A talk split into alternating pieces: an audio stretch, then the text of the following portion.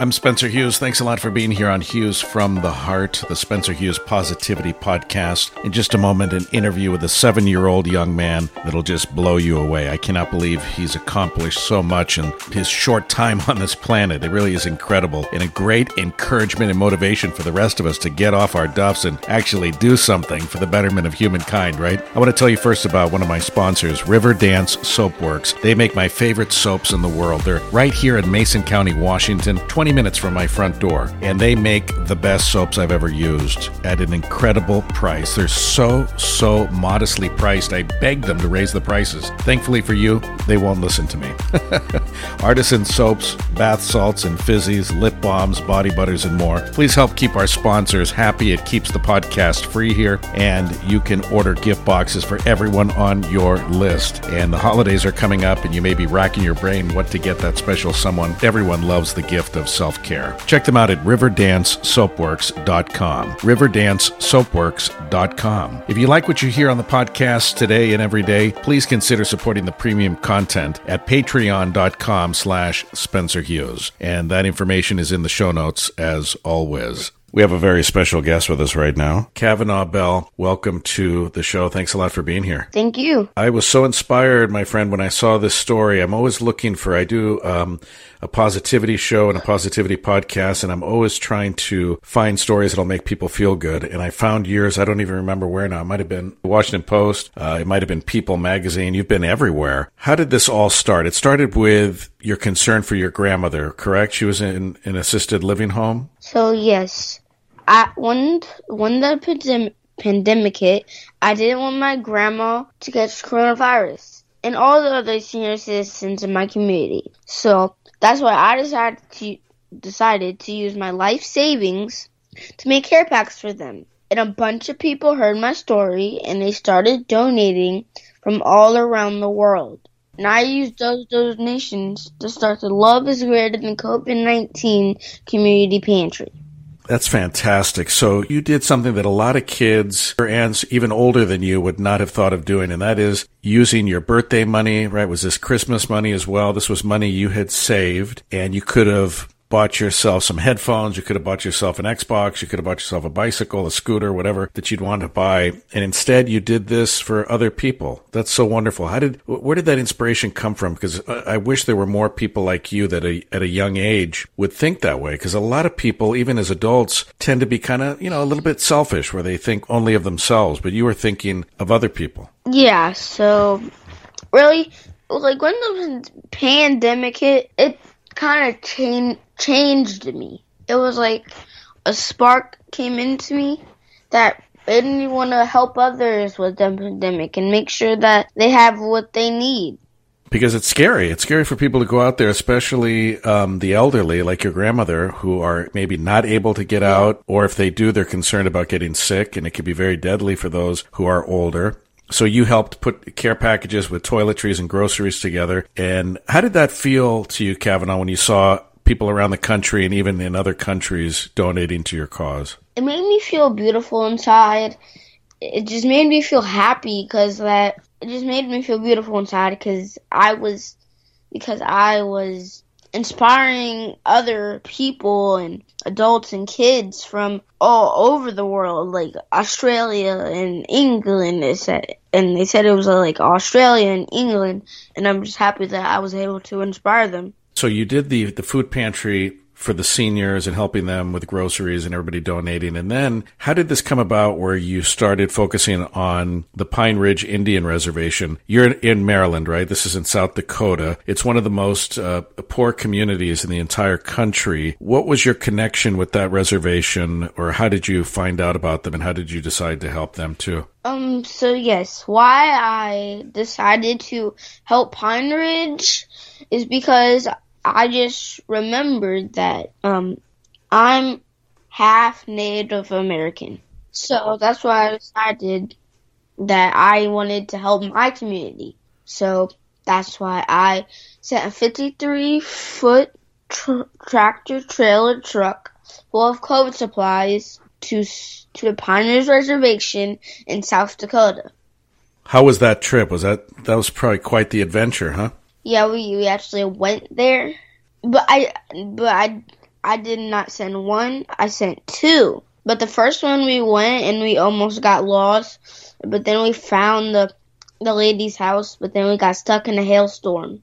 Oh, wow. I know the weather can be pretty crazy out there. Your mom is named Lacey, and she's a wonderful lady that I talked to originally to set up this interview with you. And she can't be prouder, as you know, of you, her son, doing this. How did your mom feel when you first said you wanted to do this, when it went from just the senior assisted living facility to something broader and bigger scope? What was her reaction?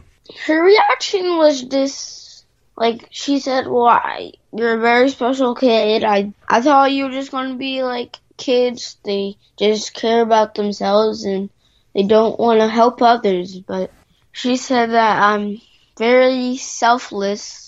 And she said she hopes that when I grow up, I'll be able to be a good person and make sure that my community is safe. Well, that is fantastic. That gives us all hope for the future when kids at a young age are caring as much as you are, Kavanaugh. If I tell people about your GoFundMe, are you still accepting donations through that, or is that a closed GoFundMe, or is it always open? That's still open.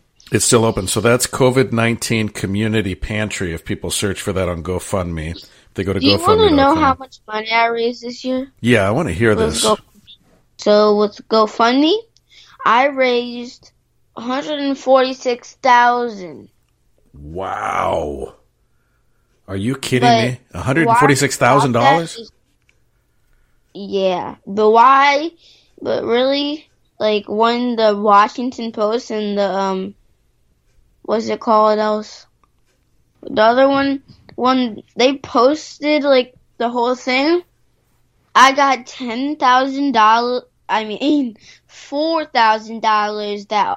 that day. Wow. Just in the first day that people saw that in the news? Yep. Now tell us a little bit about, I want people to go to coolanddope.com, coolanddope.com. So this is a whole separate thing too, that it's kind of connected with what you're doing, but you are also very outspoken against bullying, so, right? Yeah. But like since the pandemic hit, I just had to focus on helping the pandemic, helping people in the pandemic, and just bullying to the side. Then, when the pandemic is over, I will get back to bullying. And you were bullied yourself, right? Eventually. Some kids were mean to you? Yeah. And how did that make you feel? Because I have 6 kids, Kavanaugh, and I hated when they got bullied. A couple of them got bullied in school, and it broke my heart. It made me very angry. What does that feel like on the receiving end? I remember being teased and stuff when I was a kid, back when I was a little bit older than you, and it hurts, doesn't it? People say, you know, words don't hurt, but they can hurt very deeply. What were they teasing you about? How I wasn't eating and how bigger I was and how I was doing work faster than others. Isn't that crazy? Sometimes you get teased for being smart. Isn't it weird? Like, you get teased either way. If they consider you kind of dumb and stupid, they'll call you that. And if you're smart and genius, then they make fun of you. And here's the worst part about being at this school.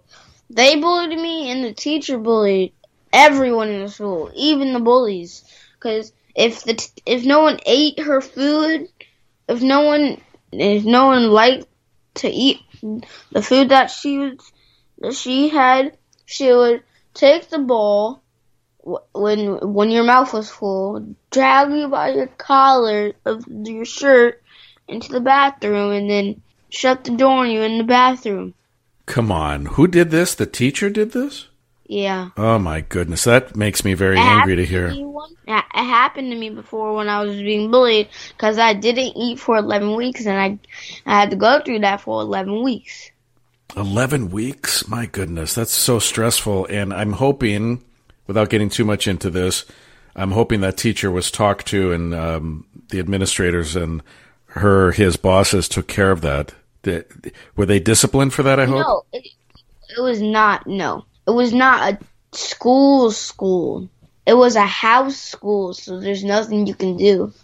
It was like a homeschooling? We were literally in the lady's house learning Chinese, so no one could stop her. Oh, my goodness. Not even her own son and daughter. Wow. So what did you do? You told your mom about this? You told her when you were being bullied? Did you tell her right away? Did. Yeah. Well, I'm sorry you went through that. It's an awful thing. She talked to the teacher about it, but then the teacher just didn't do anything, and she started bullying me again. Oh, boy. Well, so you're so busy with all of this donation stuff and helping people with the food pantry. The bullying stuff's kind of gone on hold, but I want people to still bookmark that website of yours because it's still active and they can still help you there. And they can also donate to the pantry on your website, too, coolanddope.com. Were you able to meet some of the people on the reservation when you went there, when you drove all the way out to South Dakota and took that trailer full of supplies and stuff? Were you able to meet the families and the kids and stuff? Meet families what? Were you able to meet the families at the reservation when you went to the... So I was able to meet one family, which it was the family we were going to, but it literally looked like really nothing. It was just so much poverty. It looked like nothing. Yeah, it's very sad. But we saw the house every, 10 minutes or 20 or so. Yeah.